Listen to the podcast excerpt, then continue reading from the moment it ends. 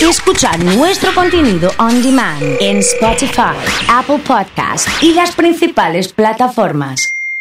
Comunidad Fan. Abrimos el consultorio de emprendedores y no emprendedores también, porque damos consejos que sirven para todo tipo de índole. Sobre todo, te siembra como una cuestión por si estás por tomar la decisión. Em, Mauro, te saludo, te digo buen lunes, ¿cómo estás? ¿Qué tal, Oso? Buen lunes, saludos a toda la comunidad. Coincidís, ¿no? Que es para emprendedores, pero también para los que no son emprendedores, que se llevan un montón de, de consejos. Esto que vos estás diciendo es súper interesante porque la- la- las habilidades emprendedoras no son solamente para emprendedores. Eh, estamos como, como transitando un cambio de- de paradigma importante a nivel mundial donde, donde cada vez más son, son, empiezan a ser más importantes ciertas, ciertas habilidades a la hora de, tener distintos tipos de trabajo, distintos tipos de actividades, donde se- no, no- no es una novedad para, para la mayoría, donde que la robótica, la inteligencia artificial, todo lo que sea trabajo repetitivo, eh, lo van a terminar haciendo las máquinas Sí. y no falta mucho para eso. O sea, mucha gente piensa, no, porque, porque estamos en Argentina eso no va a llegar y en realidad está, está llegando. Entonces, poder, poder tener habilidades que, que me sirvan para yo poder posicionarme mejor en cualquier ámbito, puede ser laboral, puede ser eh, público, puede ser- donde Total, sea. total. O sea, si yo veo a la gente que me rodea como posibles clientes, si yo me veo a mí mismo como, como, como un servidor, como un producto, como un servicio, y esas habilidades las puedo aplicar más allá de que me considero o no me considero un emprendedor. Yo creo firmemente que vamos hacia un mundo donde todos vamos a tener que ser emprendedores de y, alguna y manera. gestores y intermediarios y, y- y ponerle la parte humana, porque la parte tecnológica o de robótica o de máquina la van a poner eh, Exacto, es que- esos, esos componentes, ¿no? Pero hay, hay un dato muy importante, te digo porque, eh, y ya nos metemos en la, en la columna, eh, este fin de semana estuve hablando mucho de metaverso, o sea, estuve, estuve con, el tema, pero hay una realidad. Cuando se corta la luz, cuando se corta internet tanto, ¿qué metaverso vamos a tener acá? Digamos, no, no deja de ser, no deja de ser menor, eh, me da la impresión, el punto geográfico en el que estamos ubicados a nivel global. Y por otro lado también, eh, Argentina no deja de ser un país eh, muy joven. Sé que hay otros países jóvenes que se han desarrollado mucho más rápido, pero el lugar geográfico con la el tiempo de, de- de edad de Argentina, bueno, es un combo que no es fácil para, para el desarrollo tecnológico, me parece, ¿no? Para la inversión de la tecnología de lo que se necesita y se demanda. Eh, acá en Argentina y en Latinoamérica en general, incluso la, la adopción tecnológica en muchos casos puede llegar más tarde, pero, pero aún así también hay algo interesante, aún metidos adentro de un metaverso, aún Sí. metidos en un entorno de realidad virtual, Sí, las actividades, la- las ha- habilidades intrahumanas van a seguir valiendo un montón. Claro. Porque en ese universo vas a seguir conversando, vas a seguir teniendo, o sea, tal vez no te veas en cara a cara, pero Sí. vas del otro lado va a haber una persona, vos no vas a estar interactuando con, con- como, como los Sí. videojuegos que jugábamos nosotros cuando éramos chicos de, Sí, del. Mario Bros que jugaba vos contra el robot o contra la máquina. Contra Koopa, Vos vas a tener, vas a seguir teniendo interacciones humanas y sociales donde más allá de que llegue antes o llegue después, eh, lo que nos hace único, lo que nos diferencia, o sea, vas a tener que seguir escuchando a una persona que va a querer algo, lo vas a tener que entender. Y bueno, también parte del tema que, que vamos a conversar hoy tiene, tiene que ver un poco que, con eso, claro, ¿no? porque eh, en la previa del metaverso, si se quiere, vamos a ponernos ahí en, en la previa, está esto de que tengo mi emprendimiento y lo primero que hago, subo a redes lo que es mi emprendimiento.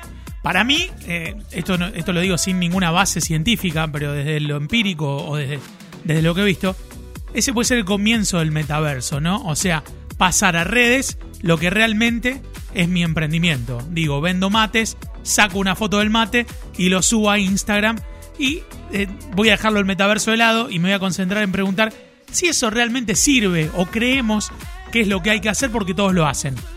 Bueno, acá se, se- se dispara algo interesante, eh, porque en cierto modo es como una estrategia eh, de, básica, digamos. Se te ocurre una idea de un proyecto, de un emprendimiento, Sí. lo querés empezar a desarrollar y ¿qué haces? Vas a las redes y empezás probablemente por tus propias redes y después, bueno, hay, hay distintas redes, distintos grupos, y- pero bueno, algo bastante normal y que justamente era algo que, nos sucedió esta semana con un cliente que me decía, bueno, estoy siguiendo una estrategia muy elaborada y con mucho trabajo y muy pensado donde me meto en redes, me meto en grupos de Facebook que, más allá de que, de que las redes han evolucionado, siguen existiendo. Me meto gente que, que por ahí tuitea cosas que, que tienen que ver con mi público, con mi audiencia, y yo les respondo hablando de mi producto, hablando de mi servicio. Y eso es una idea que en un principio, como idea básica, está buenísima, porque es ir a buscar a la gente que, que, que de algún modo ya sabes de antemano, que Bien. tiene alguna, alguna interacción o alguna, o alguna noción con, con tu producto, con tu servicio. De hecho,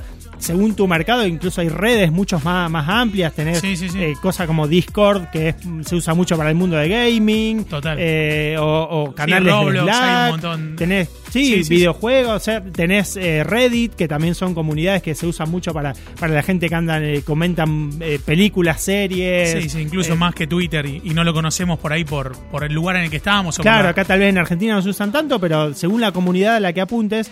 Pero acá hay una clave que es lo- justamente lo que me decía este emprendedor. Es, le meto, mirá que le meto mucho, mucho laburo, me decía, pero parece que no funciona. Y está esa, esa cosa, me parece que es errónea, de creer que porque más le metes, eh, yo lo veo eh, en muchos casos de, agencias de prensa, ¿no? Que parece que por más veces postean, eh, más promocionan el show, y en realidad es muy difícil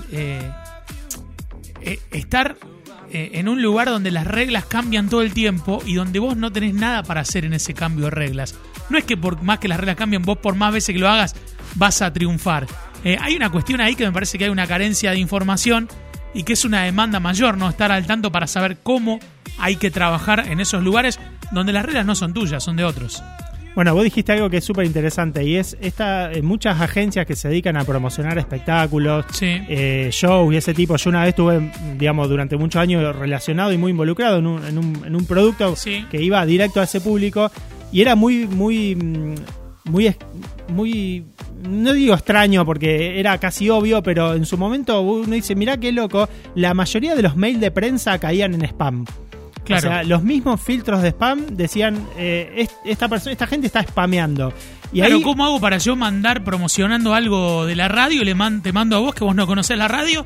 ¿Y cómo hago para que eso te llegue y no te llegue spam? Claro, claro. Y, y justamente esta, esta idea de, de- de- de entrar en Reddit, de entrar en Twitter, de entrar en Discord o en Facebook o en cualquier grupo de gente en LinkedIn, también se disparan muchas conversaciones en ese sentido.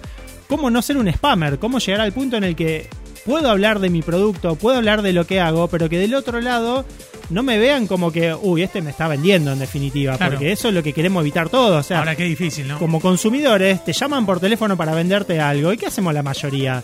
O sea, no, no atendemos, o no cortamos. atendés, o cortás, o a veces hasta te enojás y terminás insultando al. al- al- Hay casos acá en la radio de gente que dice, no, ya fui estafado por esta empresa así cuando, cuando llaman acá para, Claro, claro, totalmente. Entonces, bueno, ahí es cuando eh, un poco decimos, bueno, ¿qué estrategia seguimos? Porque realmente la gente está ahí, están hablando del tema que, que, Sí. no- que, digamos, realmente son potenciales clientes.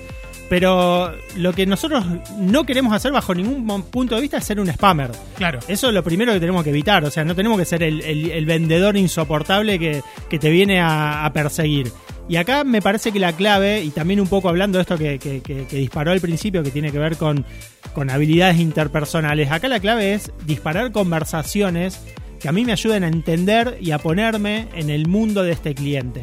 O sea, si yo vendo un servicio, un producto y tengo una comunidad, sea en Twitter, sea en LinkedIn, sea en Reddit, donde la gente intercambia opiniones, donde conversa, donde charla, lo primero que tengo que hacer es entrar en esta comunidad, leerlos, Sí. entenderlos, ver cómo interactúan, ver cómo son las reglas internas, tratar de aportar valor en las conversaciones, disparar preguntas. O sea, el primer trabajo del vendedor siempre es, y esto es algo muy, mm, eh, muy, muy interesante, lo leía una vez de, de, de- de un libro de, venta, que ahora no me acuerdo el nombre porque Está no pasa nada. tantas cosas mezcladas. Sí, marketing y ventas. Claro, que te, que te decía, al momento de una prueba para contratar vendedores era, eh, le digo, vendeme un viaje de turi- vendeme el viaje de los de tus sueños. Y aquellos vendedores que empezaban a vender directamente, Tenés que ir a Brasil porque no sabes lo bueno que está. ta, ta, claro, Exactamente. No tengo ni idea si te gusta Brasil, te- gusta el frío, el mar, nada. exacto, esos eran los vendedores que terminaban descartados de la prueba para, Los que para arrancaban contratarlo. directamente a encajarte algo. Exactamente, porque te vendían en definitiva el viaje de los sueños del vendedor mismo, el que el vendedor suponía. Claro. En cambio, aquellos que comenzaban haciéndote preguntas, bueno, a ver, contame,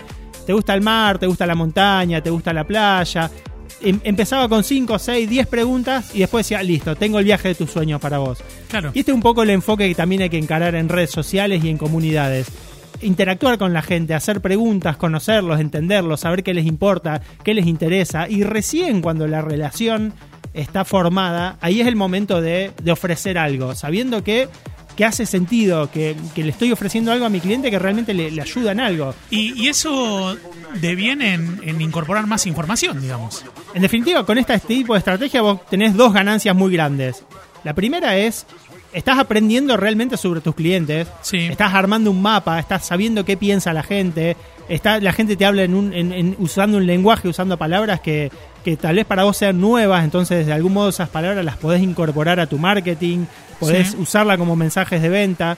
Y la segunda, que, que no es menor, hay todo un tema relacionado con los algoritmos de esas plataformas, que es cuando vos vas interactuando más, vas eh, disparando conversaciones, haces preguntas, la gente te responde, todos los algoritmos premian ese tipo de interacciones y te dan más preponderancia. Entonces, si estás, por ejemplo, en un grupo de Facebook y sos una persona que participa en conversaciones, que hace preguntas, la gente te responde esas preguntas, el día que vayas a publicar algo en ese grupo de Facebook, probablemente el algoritmo te premie, te posicione mejor, te muestre más tu publicación al resto de la gente, porque sos una persona que habitualmente aporta valor y genera conversaciones. Ahora, si constantemente estás publicando spam, nadie le pone me gusta, nadie te responde, a nadie le gusta lo que haces, y probablemente cualquier interacción que vos tengas dentro de esa red, el algoritmo te la tire para abajo, porque no, no estás aportando valor en definitiva. Totalmente. Eh, muchas gracias, como siempre, aprendemos todos los lunes y, y, y no solamente en este caso de red, sino si tengo que tocar timbre para vender mi producto, es lo mismo. ¿eh? Sirve para todo. Es lo mismo. Gracias, Mauro. ¿eh? Gracias a todos. Mauro Sadu ha estado con nosotros aquí en Comunidad Fan FM.